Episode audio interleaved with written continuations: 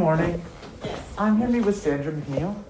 Oh, okay, what's your name? Josh Lash. Okay, right in front of this little apparatus, right here in front of me. Okay, oh, right here. Got it. Get your temperature taken. Yeah, of course. Keep, keep the mask on. Yeah, of course. And you sign in your name and the temp, please. Please pass. What Okay. does it say? Please pass. Uh, 96.6. There you go, still. write that down. Please pass. Thank you very much. You're quite welcome.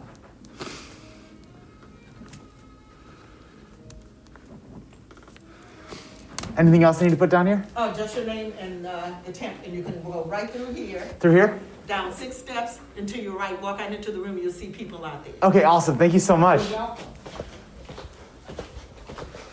In the basement of Abyssinian Baptist Church in Harlem, Sandra McNeil sifts through cassette tapes of old sermons. Hi, Sandra. I want to. Hello, how are you? You? Do, I'm doing just fine. I don't want to interrupt you. Should I just uh, take a seat and wait till you're, you're? Yeah, well, She's the historian of the church, which has been a site of faith and community for black New Yorkers for two centuries. Though not always at this location.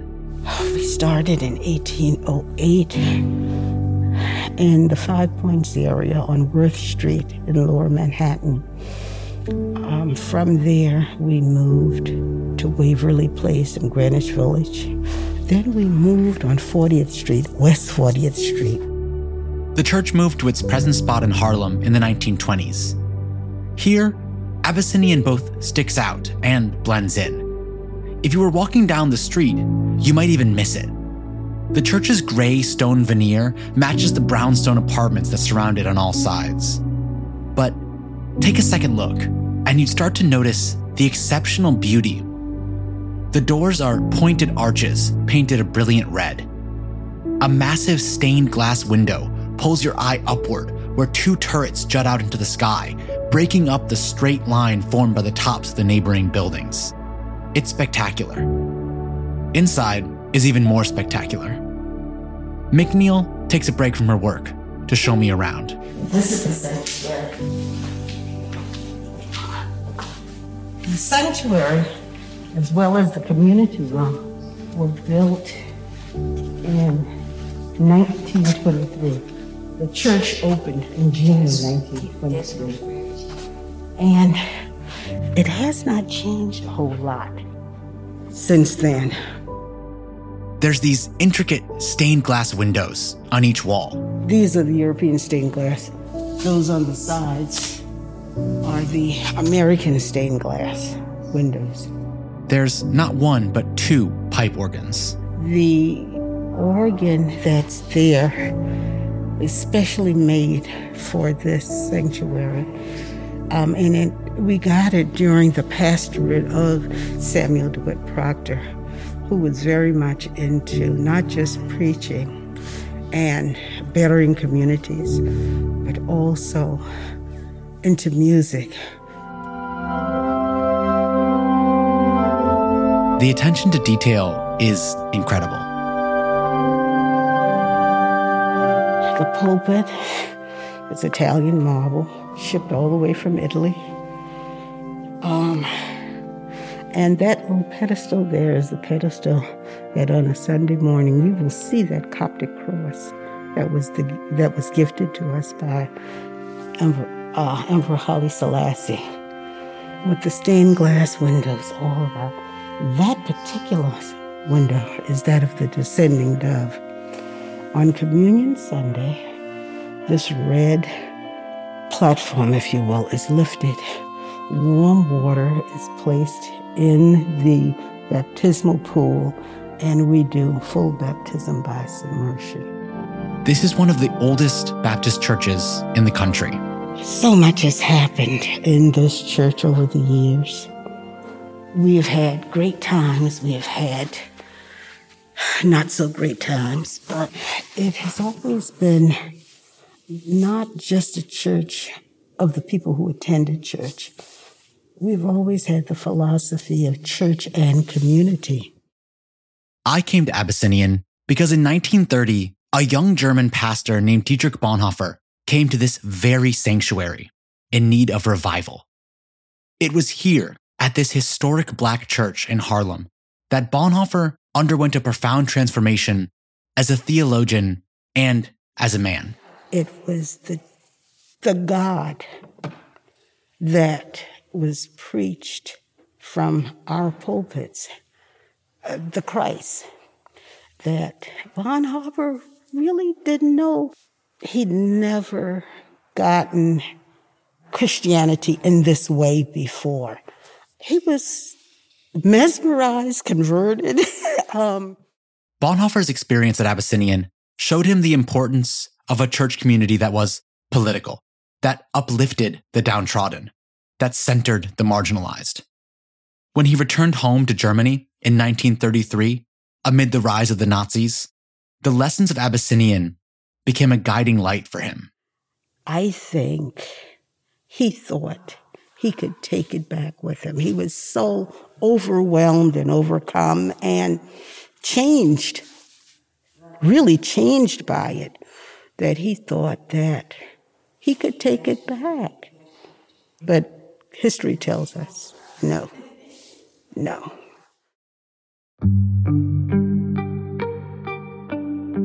This is From Sin to Saint, a podcast from Patheos. In each season, we will look at the true stories of redemption of saintly figures from all faiths. This season, we are looking at the life and legacy of Dietrich Bonhoeffer, a German pastor who wrote theological classics and was executed for his role in resisting Nazi rule. I'm Josh Lash, a journalist and a historian. In episode one, we looked at Bonhoeffer's childhood and education as a proud member of the German elite. We examined his ties to anti Semitism, the travel abroad that challenged his nationalism, and his developing vision of a church community. In this episode, we will look at the most transformative period of Bonhoeffer's life a four year stretch between 1927 and 1931. From his first pastorate in Barcelona, which left him disillusioned, to his revelatory year in the United States, and finally to his early battles with Nazism in his homeland. We will return to Abyssinian Baptist Church and Bonhoeffer's time in Harlem. But this chapter of his life does not begin there. It begins back across the ocean where we last left off, at the University of Berlin.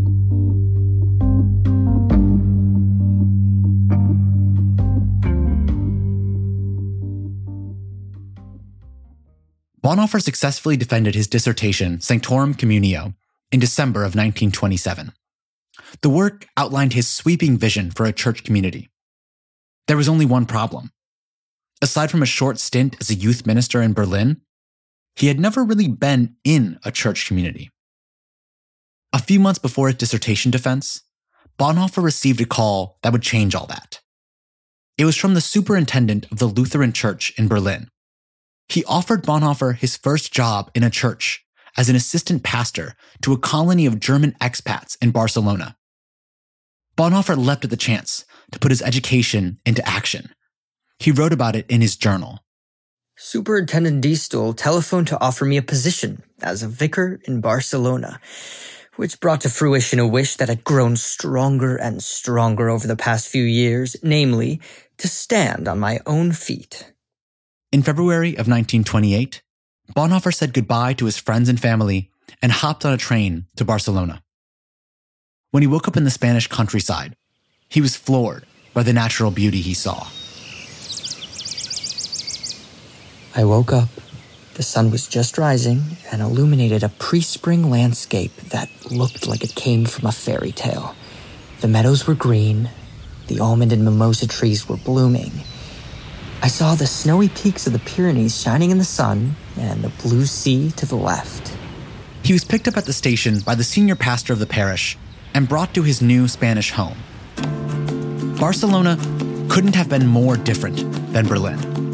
The city was a garden of earthly delights. Each day was more fun than the last, filled with delicious food, strolls along the water, and lots of socializing. Bonhoeffer spent his time in Barcelona soaking up the sun and the energy of the city. He even let his hair grow out. In the evening, he would go for hikes in the mountains. I watched a sunset I will never forget. A blue and then violet haze settled around the mountains. In the foreground, there were enormous cacti and trees in blossom. There were about 3,000 expats in Barcelona's German colony. Most were spectacularly wealthy and loved to flaunt it. They threw lavish parties and always invited Bonhoeffer. He found himself at the center of a vibrant social scene, eager to pick the brain of this brilliant young pastor, usually over a glass of wine. Well, I am doing extremely well. I have the advantage of being admitted everywhere and even being a rather popular guest. I drink hardly any water here, but rather exclusively wine. Among Bonhoeffer's favorite activities in Barcelona were the bullfights.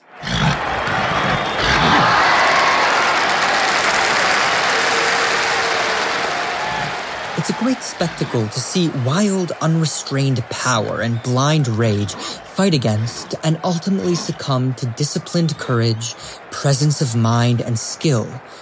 The majority of these spectators do indeed just want to see blood and cruelty. Overall, the people vent all these powerful emotions and you get drawn into it yourself. Ever the theologian, Bonhoeffer compared the frenzied crowd at the bullfight to the mob that turned on Jesus in the Bible. I have never seen uh, the swing from Hosanna to crucify more graphically evoked than in the virtually insane way the crowd goes berserk when the toreador makes an adroit turn and they immediately follow this with an equally insane howling and whistling when some mishap occurs. I think it's no accident that in the country with the most gloomy and stark Catholicism, the bullfight is ineradicably secure.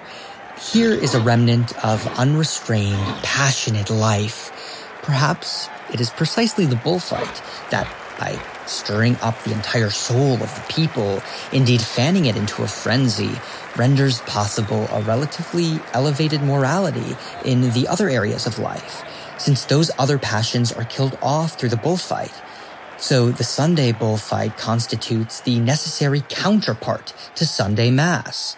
He even sent his family a postcard of him dressed as a bullfighter with the caption, Greetings from the Matador.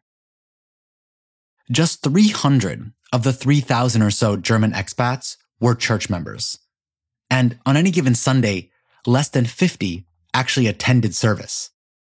They liked the idea of church. They just didn't want to actually go. The attitude of these people toward the church is just as positive as their attitude toward sports or toward politics. It's just they are not very active. Bonhoeffer's responsibility as the assistant pastor was primarily the children's ministry. He found that these kids were quite different from the children he had worked with in Berlin.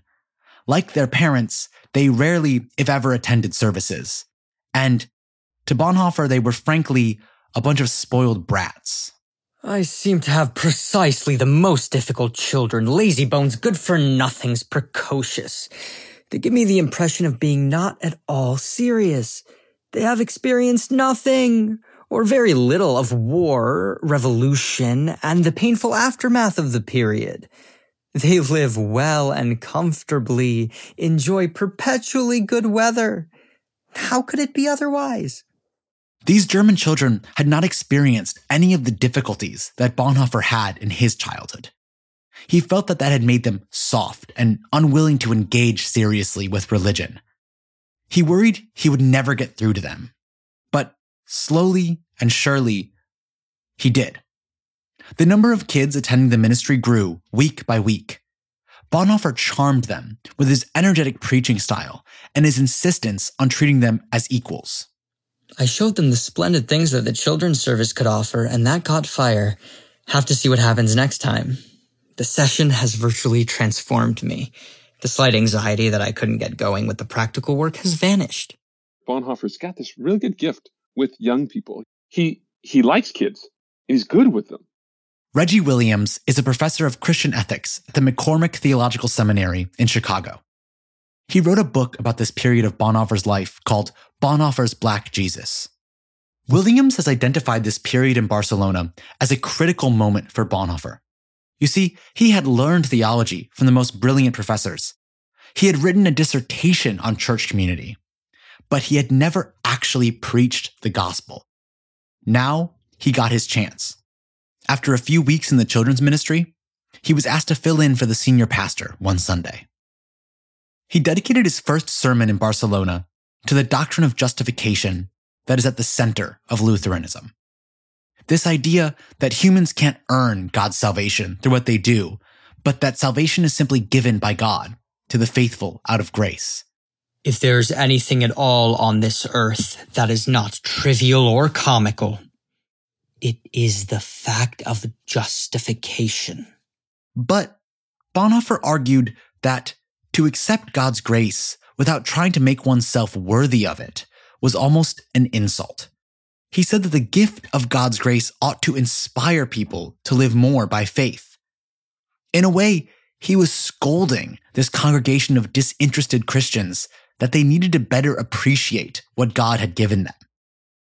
The congregation had never heard anything quite like this sermon. It was provocative, thoughtful, but also deeply academic. No amount of sunshine and wine could take away from the fact that Bonhoeffer was first and foremost a theologian. His words seemed to touch a nerve with the worshippers. He would go on to give many more well attended sermons over the course of his term in Barcelona. He even got people to come to a series of academic lectures. Um, he preaches some 20 sermons and gives three academic lectures. It's really interesting uh, um, that one would give academic lectures in a congregational setting. I don't know if a church that would that would be able to sustain heavy academic lectures from a pastor, you know, with a completed PhD in theology. In those lectures, we get a glimpse of Bonhoeffer's mind, um, and he's in this kind of malaise. For all the fun he was having and the success he enjoyed in Barcelona, Bonhoeffer struggled behind the scenes. He knew that he would have to return to Berlin at the end of his year long term to complete his second dissertation, a requirement for teaching. The thought of returning to the ivory tower distressed him. He had fallen for the Barcelona sunshine and loved practical work as a pastor. He kept himself so busy with his parties and parish work that he had no time for academic writing. He's not at all excited about sitting under a professor in a class with obligatory lectures and obligatory textbooks. He wrote to his old professor Adolf von Harnack that I have acquired a measure of freedom from didactic doctrine. I can recognize the limits of the value of pure scholarship. He didn't want to return to the bourgeois circles he ran with in Berlin. As the assistant pastor, he was responsible for much of the church's philanthropy. He met people who were struggling to survive and it woke him up to the world outside of his charmed existence. I'm getting to know new people each day. People with passions, criminal types, people who are homeless both physically and spiritually. Real people. I have the impression that these people stand more under grace than the Christian world. Bonhoeffer's approach to faith had changed. He wasn't interested in learning about it through books. He wanted to learn about faith through community and lived experience and service. The kind of understanding that he had written about in his first dissertation. One really finds oneself forced to reassess one's theology from the ground up. The theology of the spring and summer is momentarily taking the place of the Berlin winter theology. My theology is beginning to become humanistic. He even questioned whether or not he had chosen the right path in life. He actually makes the statement that he doesn't believe that theology can hold him for very long. But he was a Bonhoeffer. He would not be able to escape the pressure to live up to his name. By the fall of 1929, he had accepted that he would have to return to Berlin. He prepared to give his last two lectures in Barcelona. These final lectures reveal a lot about how Bonhoeffer was thinking about God at this moment in his life. The first would become one of his best remembered speeches. In it, Bonhoeffer once again implored his audience to make Christianity a greater part of their lives. To the 19th and 20th century mind, religion plays the part of a parlor, into which one doesn't mind withdrawing for a couple hours, but from which one then immediately returns to business. One thing, however, is clear. We understand Christ only if we commit to Him. He was not nailed to the cross as an ornament or decoration for our lives. If we would have him, we must recognize that he makes fundamental claims on our entire being. He ended this passionate lecture with a now famous quote The religion of Christ is not a tidbit after the bread, it is the bread itself, or it is nothing. Bonhoeffer was searching for a church community that practiced embodied faith, one that wasn't just going through the motions. His final lecture in Barcelona is also well known, but not for any good reasons. In this lecture, which was on the question of Christian ethics, Bonhoeffer reiterated and expanded upon the idea that a German's relationship with God was tied up in their dedication to the fatherland. He is, like many people in Germany at the time, concerned about the state of the country. And in his concern for the state of the country, he, he speaks in this tone of loyalty to the country. He says things like, I am what I am because of my people. And he uses this term folk, which is difficult to translate into English. If you remember from the last episode, the word Volk is a term that combines the idea of ethnicity and nationhood and excludes outsiders. It would be a rallying cry for the Nazis in a decade or so. He speaks in this very folkish theological language that even justifies, that he says, love of my people, the folk will justify war, will justify murder. In this lecture, Bonhoeffer openly dismissed Jesus' Sermon on the Mount, which implored Christians to love their neighbor and their enemy. He called these commandments meaningless and impractical in the context of war. He dismissed the very idea of a Christian ethic. One absolutely cannot speak about specific ethical problems from a Christian perspective. Ethics did not simply descend to earth from heaven. Ethics is a matter of blood and history. Its face changes with history and with the renewal of blood. It is a clear indication that this early Bonhoeffer, this young Bonhoeffer, and this time speaking in these grandiose ways, is in step with what would become later folkish theology, which is in support of, you know, the National Socialists, who were at that time not a significant movement. But the ideology that gave rise to them was already there. From this lecture, it seems that the German nationalism of Bonhoeffer's youth had only grown. Despite his claims about embracing a humanistic theology, the coda to his time in Barcelona was a lecture that contained all the tropes of what would become Nazi theology. A few months later, Bonhoeffer got on a train back to Berlin, more confused than at any point in his life. His theology had been upended, split between humanism and nationalism. He longed for a truly faithful church community, but had not yet found one. In a few months, he would leave on another trip that would provide him clarity on both fronts. But first, he had to return to Berlin, to his family, and to his postdoctoral studies at the university. One world has sunk, and a new, or rather old gray one, covered in the moss of tradition, stretches out his hand. The air is close in Germany. Close and musty enough to suffocate you, and everywhere it smells like sweat. But then, what else can I do but go ahead and breathe this air and get on with everything? Bonhoeffer now resented life in Berlin. He called it banal and dull. He hated having to grade papers of theology students whose arguments he called, quote, excruciatingly dumb. He retreated into his office and worked tirelessly on his second dissertation. After just six months, Bonhoeffer emerged with the completed thesis.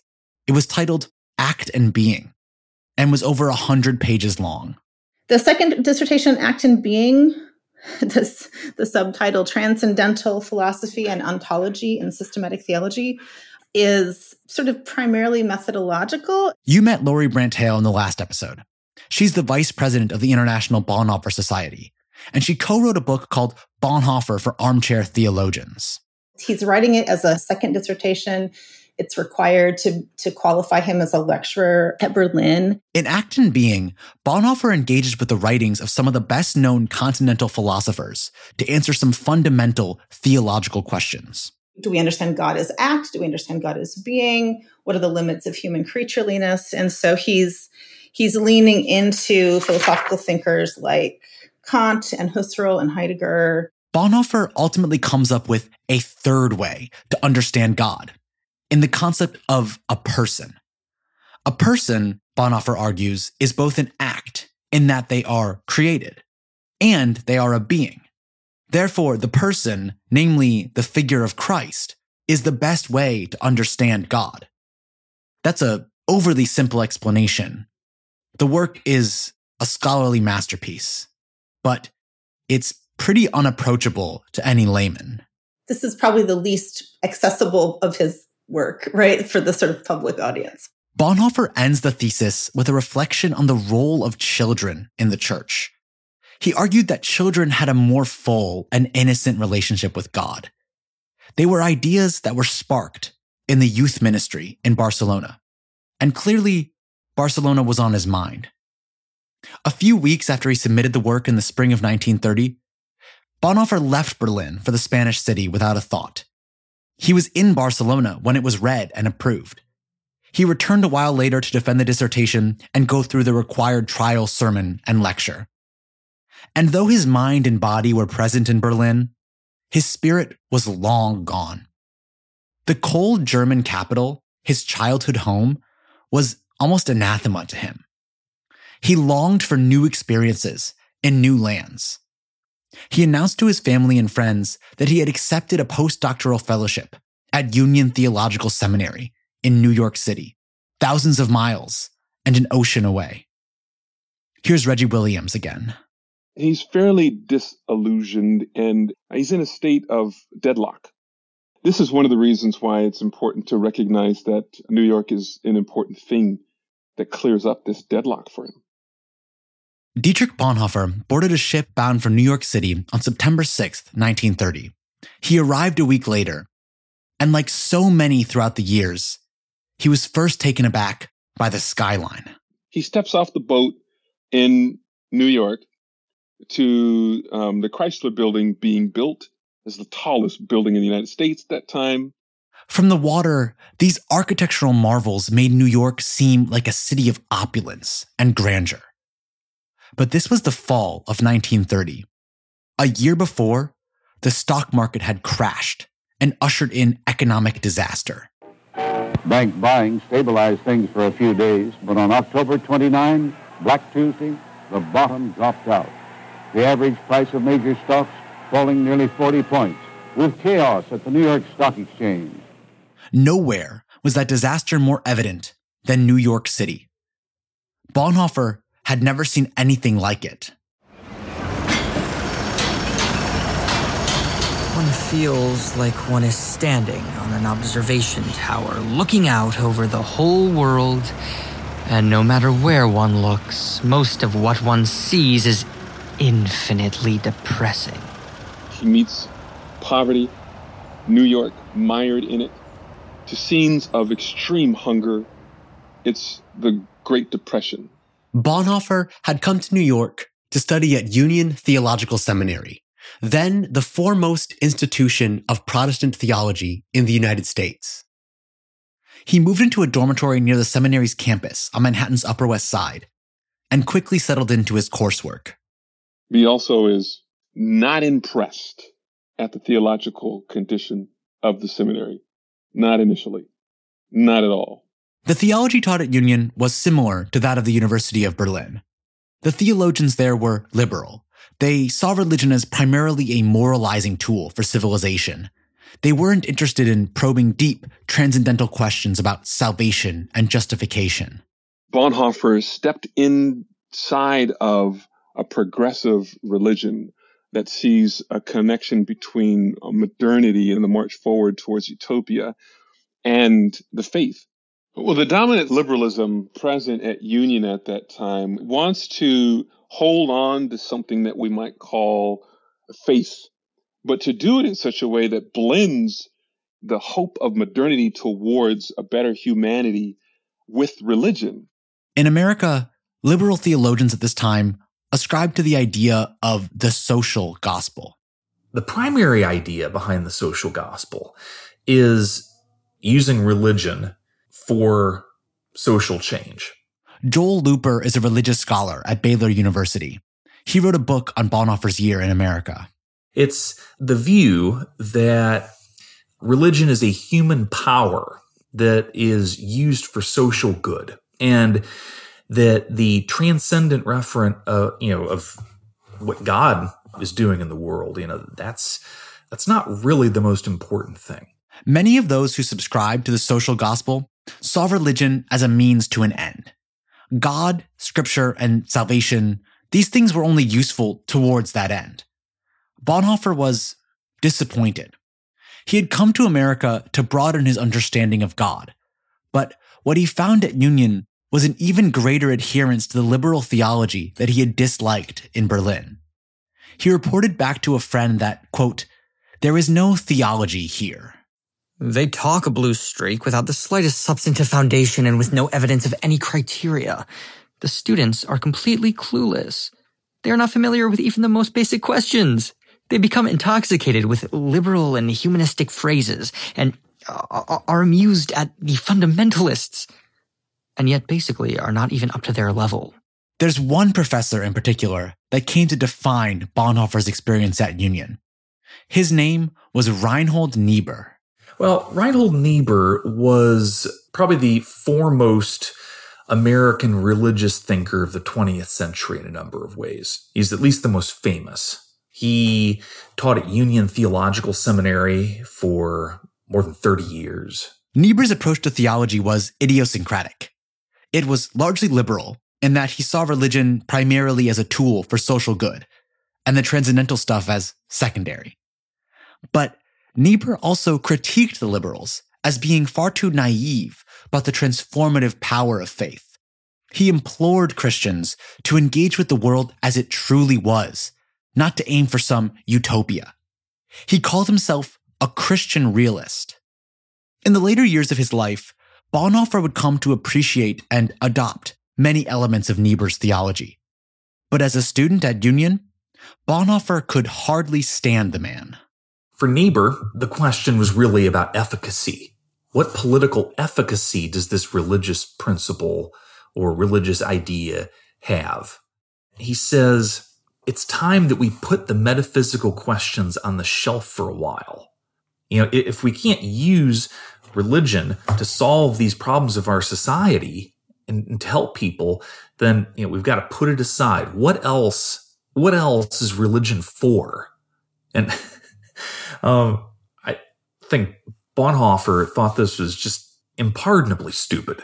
Their early animus stemmed from a serious religious disagreement. Bonhoeffer was interested in exploring precisely the metaphysical aspects of the gospel that Niebuhr dismissed. Bonhoeffer uh, reportedly um, often he would begin class by taking some notes and but then his pen would just kind of you know be set down on his desk. And um, you know, it wasn't terribly interested. He didn't think he was learning anything here. The class papers that he turned in for Niebuhr were very standard Lutheran reformational stuff. And Niebuhr at one point commented in one of his papers, well, in making grace as transcendent as you do, I just don't understand what it's worth. There has to be a practical outworking of it for it to be of any ethical import. In fact, Niebuhr encouraged outright mockery of Bonhoeffer's Lutheran idealism. Bonhoeffer references some uh, in, in one of his reports home that Union students were, were laughing at quotes from Martin Luther about grace and sin and whatnot, justification. Bonhoeffer was offended. He, he seems to have been personally taken aback the very idea that someone would laugh at Luther. They have a naive, know it all attitude here. It just burns me up when people here deal with Christ and are then done with him. They laugh insolently if I present a citation from Luther. It wasn't that Bonhoeffer disagreed with Niebuhr that religion could be a force for good. He had made it clear in his words and his actions that he thought it could be. What Bonhoeffer disagreed with was that religion ought to be used for any purpose. Faith wasn't a tool or an instrument. It simply was.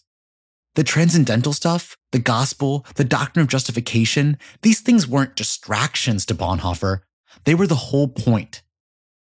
Frustrated with his experiences at Union, Bonhoeffer took comfort in the friendship of his classmates. He quickly grew close to one, a Frenchman named Jean Lasserre. Lasserre was born in Switzerland to French parents. True to his birthright, he was a dedicated pacifist. His theology revolved around the idea that Christ demanded peace between nations and people. He was a strong advocate for the ecumenical movement, which encouraged cooperation between churches regardless of national borders. Bonhoeffer was aware of ecumenism, but had never taken it seriously. It was, in many ways, antithetical to the nationalist theology of German Lutheranism. But his conversations and experiences with Lasserre began to change that. One evening, the two students went to see All Quiet on the Western Front. It's a movie about the First World War, told from the perspective of German soldiers. This is the immortal screen achievement, which has become more dramatic, more vital with every passing year. Here's Reggie Williams. Bonhoeffer was disturbed by what he was seeing through the eyes of his French friend. The Americans in the movie theater were cheering when the Germans were shooting French soldiers. The cheers at French people dying uh, were disturbing for Bonhoeffer, who could see that it was upsetting his French friend. It was this moment of empathy. Bonhoeffer stormed out of the theater, sick to his stomach. The First World War had been such an important experience for him. It had justified nationalism and violence. But he had never before been confronted with the consequences of those ideas, like he was in that theater next to the Frenchman, Jean Lasserre. The influence of ecumenism on Bonhoeffer only grew from there. Shortly after his experience in the theater, he attended an ecumenical conference in Washington, D.C. And he hears them pass a resolution saying that they don't blame Germany for the war.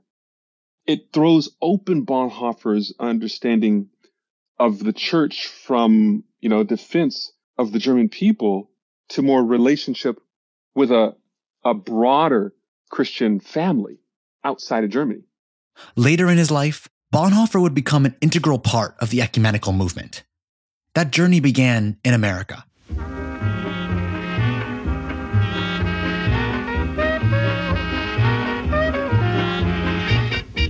Outside of his budding friendship with Lasserre, Bonhoeffer mostly kept to himself that first semester at Union. He, he did his own thing. Well, he comes to New York and he's set on doing something along those lines of his own thing. While he does do some learning at the seminary, he is off on his own. That's how he finds Harlem. Bonhoeffer first came to Harlem in October of 1929 as a tourist he goes to Harlem on just a tour. He kept the, a flyer that I found in his belongings in Germany. He kept a flyer that was advertising his trip to Harlem and its major centers. Harlem is in vogue in that moment. It is a place of the creation of black culture. And it's it's being read, or at least many of its major literary scholars are being read in a course he's taking with Reinhold Niebuhr in what was perhaps the only part of Niebuhr's class that he enjoyed. Bonhoeffer read classics of black literature from writers like Countee Cullen, Langston Hughes, and W.E.B. Du Bois. He wanted to learn more. He ends up not just touring Harlem as a tourist, he spends most, if not all, of his free time there, but he also goes to Schomburg, the Harlem branch of the New York Public Library, and he gets a bibliography of major writers from that time. I've looked through that bibliography. It's got a coffee stain on the front of it. And he's a member of, he joins the YMCA. Um, he makes it a, a second hub of study. Bonhoeffer's experiences in Harlem became far richer thanks to his budding friendship with Albert Franklin Fisher, a fellow classmate of his at Union.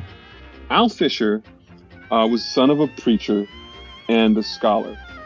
His studies at uh, Union found him as one of two black people there, at least so far as I could find. There was just two of them.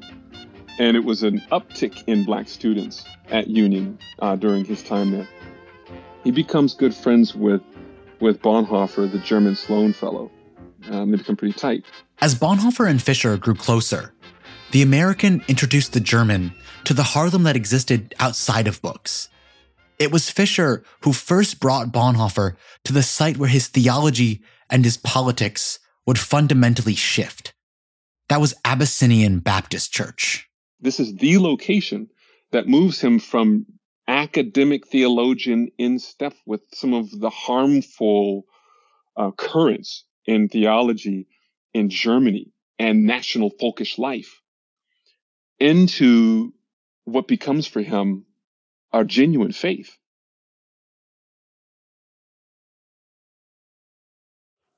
So much has happened in this church over the years. We have had great times. We have had not so great times. Remember Sandra McNeil? She's the historian of Abyssinian Baptist. I met with her to learn more about the church, about its history and mission. We've always had the philosophy of church and community. Now, how much history do you want? Abyssinian Baptist was founded in 1808 when a group of black worshippers became fed up with segregated and unequal services. Slavery was still the law of the land in New York. Before the Abyssinian Baptist Church was founded, blacks, enslaved blacks, as well as free men of color, men and women of color, worshiped with the first Baptist church. They were set aside in an area far removed from um, the pulpit.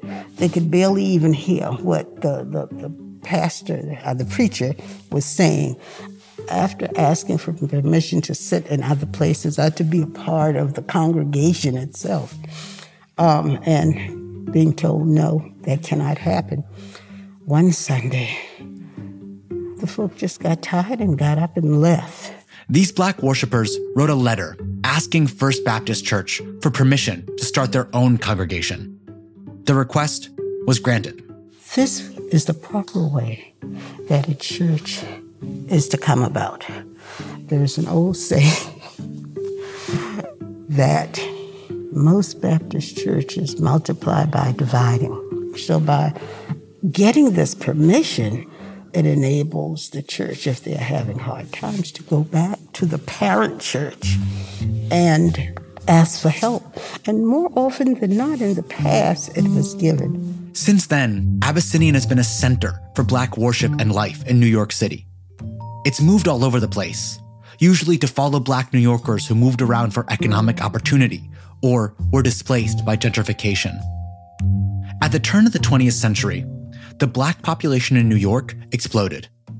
Black migrants from the South and the Caribbean came by the thousands to seek better lives and flee racist regimes. The early uh, 1900s was a period of great migration. Southerners like myself were just moving north. If you look at the map, you'll see this great migration northward. And much of it was because uh, things were harder in the South than they were hard up here. Most of these migrants settled in Harlem. In 1923, Abyssinian Baptist followed them. The congregation built their current building on 138th Street for a little over $300,000. There was a mortgage of $60,000 that was unpaid. And we had 12 years to pay that balance. There was a tithing campaign, and the congregation paid that balance within five years, which meant that in 1928, this church and sanctuary was completely paid for. This was an exceptional thing and a wonderful thing because in 1929 there was the Great Depression. It meant that this church was in a, in a position to help the church family and the community in ways that it was unable to do so before because it didn't have a mortgage over its head. Black migrants had come to Harlem in search of better lives outside of the Jim Crow South. But things in New York were not much better. Here's Reggie Williams. These migrants coming from the South to the North are finding higher rents, lowest paying jobs. They're still finding a significant discrimination in the North. They come with a dream of a better life to find that dream cast in a Northern practice of white supremacy. Systemic inequality and racism, in the form of things like redlining, police brutality, and hiring discrimination, were still ever present. And when the Depression hit, it hit Black New Yorkers especially hard. And as the saying goes, when white America gets a cold, Black America gets pneumonia. The Great Depression is heavy hitting on Black people in Harlem. Because Abyssinian Baptist had already paid off its mortgage, the church was able to sustain its community. Abyssinian provided jobs, food, and shelter for struggling Harlem residents. This was in large part thanks to the vision of Abyssinian's senior reverend, a man named Adam Clayton Powell Sr. Powell was a self made theologian. He grew up poor and rose quickly through the theological ranks. He went to Yale Divinity School and got his divinity degree in 1904.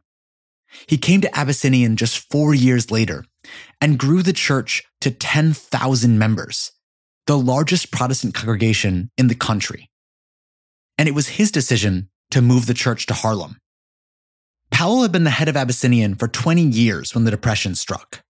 It was a funny story.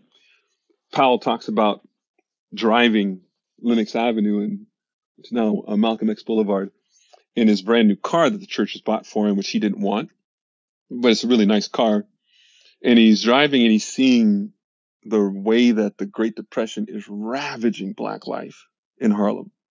And he's just really mortified by this. God, why don't you do something? Says a couple of days later, he's asleep. And in his sleep, he hears, Adam, why don't you do something? Like any good preacher would do, he develops a sermon series. Powell developed a series of sermons that outlined a vision for the church that was focused on service to the community.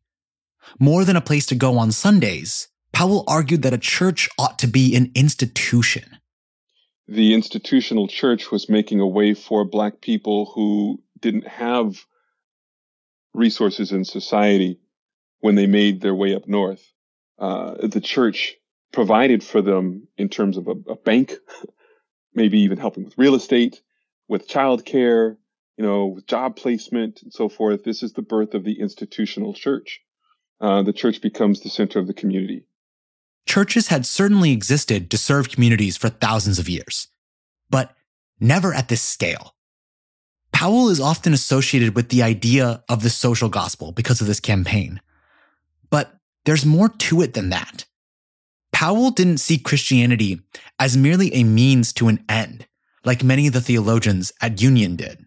Powell did so because he understood that to serve your sister and brother is to eh, serve Christ. Powell took Christ's Sermon on the Mount seriously. He believed that the poor, hungry, and wretched would inherit the kingdom of God. He preached the social gospel not because he saw religion as a tool, but because he believed it was what God commanded him to do. When Bonhoeffer accompanied his friend Al Fisher to Abyssinian, he heard Powell preach. Joel Looper wrote about that moment. He mentions hearing a sermon that he thought was entirely biblical you know, or, you know, or gospel oriented. But he, he heard this from Adam Clayton Powell Sr. at, at Abyssinian, and he was struck He was struck, I think, uh, by the music, by the whole scene of African Americans were living under the weight of oppression, you know, coming together and worshiping. I don't think it's possible to overestimate the the sort of disruptive quality that that might have had on on Bonhoeffer, at least in certain ways. Um, I, I think seeing the oppressed worshiping God opened his eyes to the view from below, as he would later put it. For the first time in his life, Bonhoeffer saw a church that matched his vision. He saw Christ existing as a church community where people recognized their ethical demands on one another. He found a church that people went to seven days a week, where faith in God was woven into everyday life, and where people thought really deeply about what it meant to be Christian. All of the theological threads that he had begun spinning in Berlin, in Paris, in Rome, they all found their terminus in Harlem. During the winter of 1930 and 1931, he came back to Abyssinian week after week. He loved the energy of Sunday services, the call and response, the involvement of the congregation. He was in awe of the pipe organ and enthralled by African American spirituals and gospel music. Al Fisher even gave him a collection of black spirituals as a New Year's gift. I believe that the spiritual songs of the Southern Negroes represent some of the greatest artistic achievements in America. Though he was never a member of the church ministry, Bonhoeffer did teach Sunday school classes at Abyssinian, among other activities. He forged close friendships with his fellow worshippers. He's not just teaching young people in Sunday school, he's also teaching a midweek Bible study to black women, which is like a Wednesday night Bible study. So he's he's embedded within the church, not just as a spectator.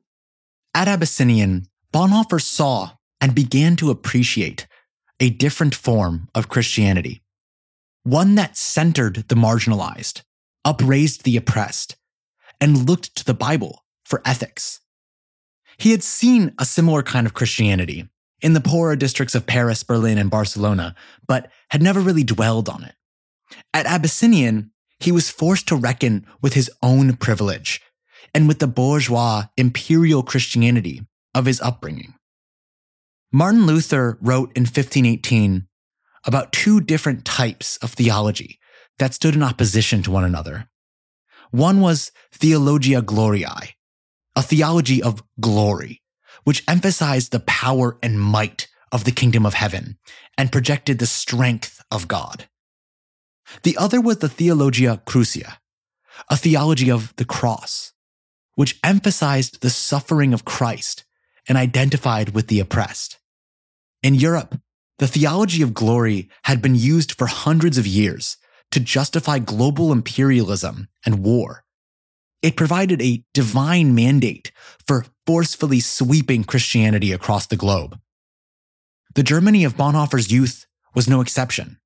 One way to describe this is by reference to Jesus risen with all power, a faith system that accompanies colonialism. That is religious endorsement of imperial powers and their practice of civilizing the world. At Abyssinian, however, worshippers embraced the theology of the cross.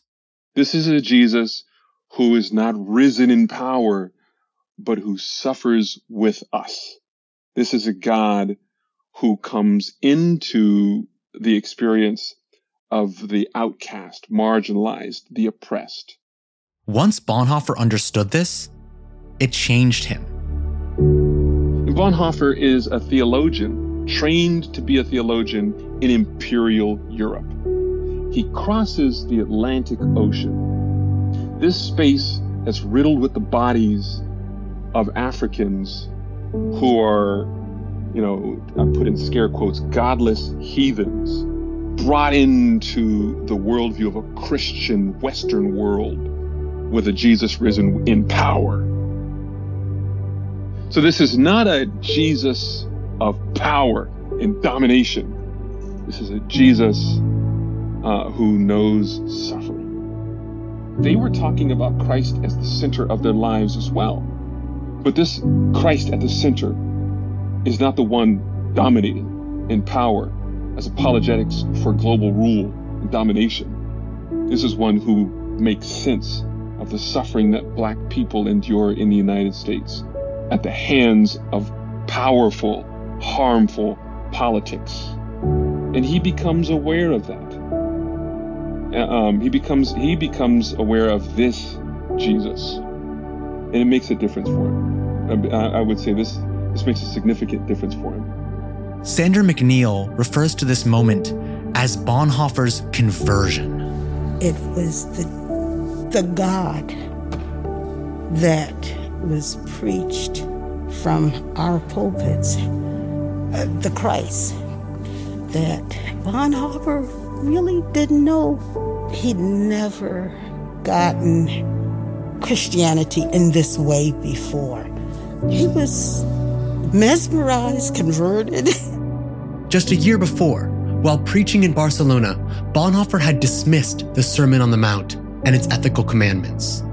Now, thanks to the sermons of Adam Clayton Powell and his friendship with John Lasserre, he embraced it. Then, he had declared that there was no Christian ethic. Now his theology became expressly ethical. More than that, it became political. As was typical of German Lutherans, Bonhoeffer had stayed away from political issues because he saw them as a distraction from the message of the gospel. But when he was confronted about the horrors of American white supremacy, he was disgusted. But he does see people lynched. I shouldn't say he doesn't watch lynchings. He hears about them. He sees postcards. This is one of the things that the lynchers would do in the United States at that time is they would take pictures and they would sell them as postcards. It's a really ghastly practice. I must say, it's deeply distressing. One gets to see something of the real face of America, something that is hidden behind the veil of words in the American Constitution saying that all men are created free and equal. He felt he had to do something. When nine black boys were falsely accused of the rape of a white woman in Scottsboro, Alabama, Bonhoeffer felt compelled to act.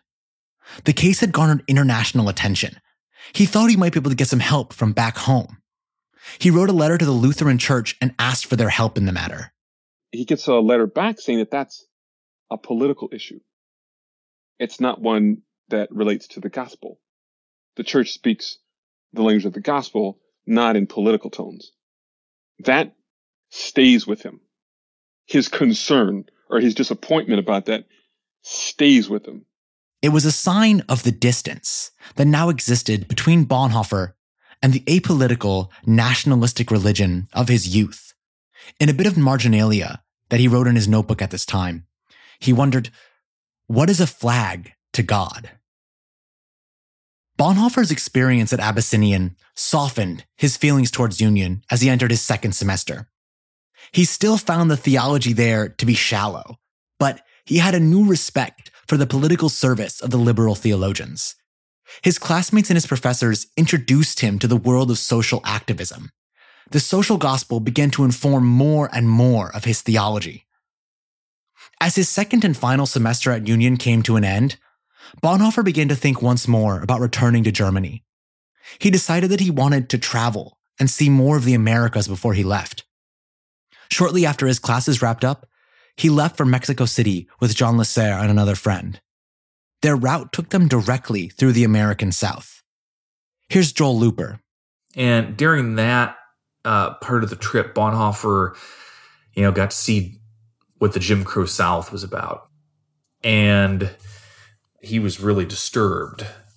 Dietrich wrote a letter to his brother Carl Friedrich, detailing the injustice that he saw. Carl Friedrich, who had spent some time in the States, responded and said that he agreed it was terrible. He said he had even turned down a job in America so that his future children would not be raised in such a racist environment.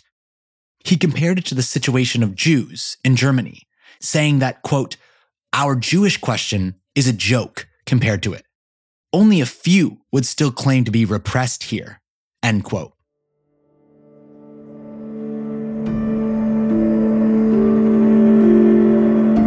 In retrospect, these words are chilling. At that very moment, the Nazi Party was gaining a foothold in German politics. In September of 1930, Bonhoeffer's first month at Union, the Weimar Republic held elections. Adolf Hitler's National Socialist Party increased their seats in the Reichstag from 14 to 107. They were the second largest party in Germany. As the Nazis grew in power, hatred and violence towards Jews did as well. Newspapers in the States warned almost daily of rising fascism and anti Semitism in Germany. Bonhoeffer's friends and family wrote to him about a highly agitated fascist movement that was brewing in the countryside. But he had little grasp of how bad things were getting. He would soon have to confront it head on.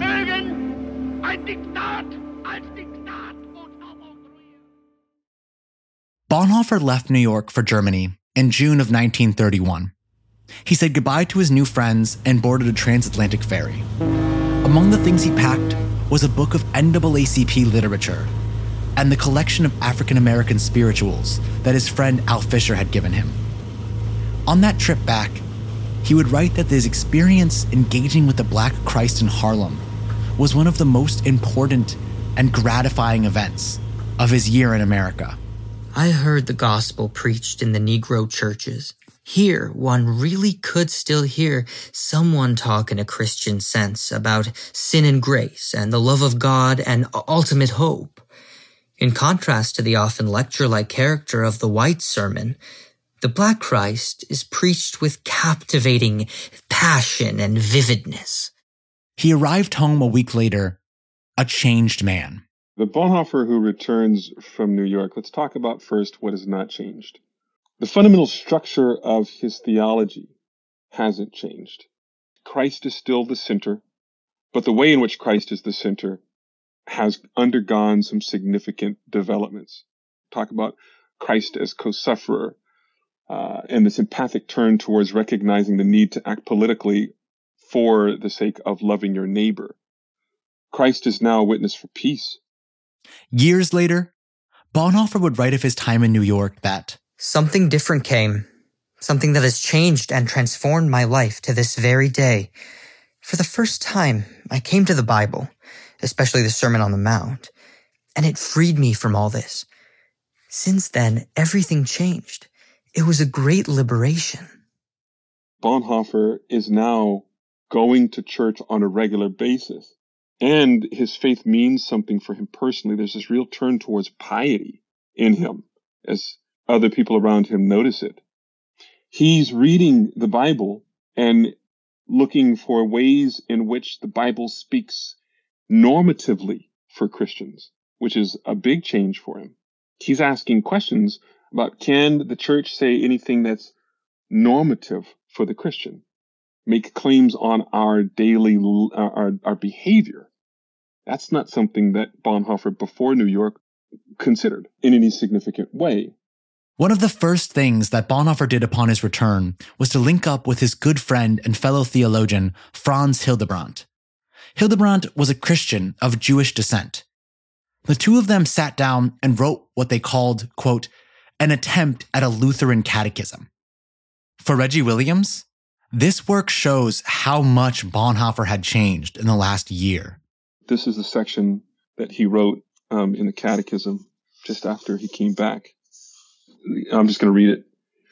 Quote, God has arranged it so that all races of humanity of the earth come from one blood. Acts 17:26. Therefore, a defiant ethnic pride in flesh and blood is a sin against the Holy Spirit. Unquote. In Barcelona, Bonhoeffer had preached about the importance of ethnic pride to German Lutherans. He used the nationalist language of Volkish theology to justify war and murder. Now he denounced ethnic pride. It was a testament to the lessons of his year in New York, of his friendship with Jean Lasserre and Al Fisher, of the Sunday mornings spent listening to Adam Clayton Powell at Abyssinian, and of the social gospel he learned at Union. All of those experiences set Bonhoeffer onto the path to becoming the saintly figure we know today. These shifts in his theology away from German nationalism and apolitical Lutheranism and towards ecumenicalism and the suffering Christ set him up to become a lonely but fierce voice against the rise of the Nazis. Reggie Williams refers to Bonhoeffer's new theological values as imported goods. These are new turns for him. These are what I, what I might say imported goods. In his nearly 15 year struggle against Nazi rule, Bonhoeffer would look to his time in America for inspiration again and again. The role that Harlem played in the Bonhoeffer of 1931 through 1945 is significant. He would not have had uh, the history of that experience to guide the way he was thinking during the resistance if it weren't for Harlem. We can say that unequivocally. In 1933, just two years later, Adolf Hitler would be made Chancellor of Germany. Bonhoeffer's imported goods would become more important than ever.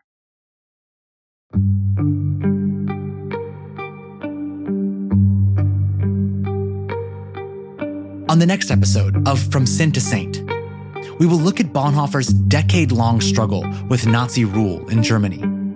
From his immediate defiance of Hitler to his work training a new generation of anti fascist theologians.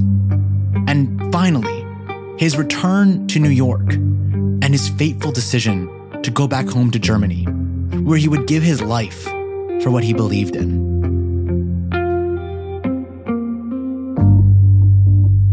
For Patheos, I'm Josh Lash.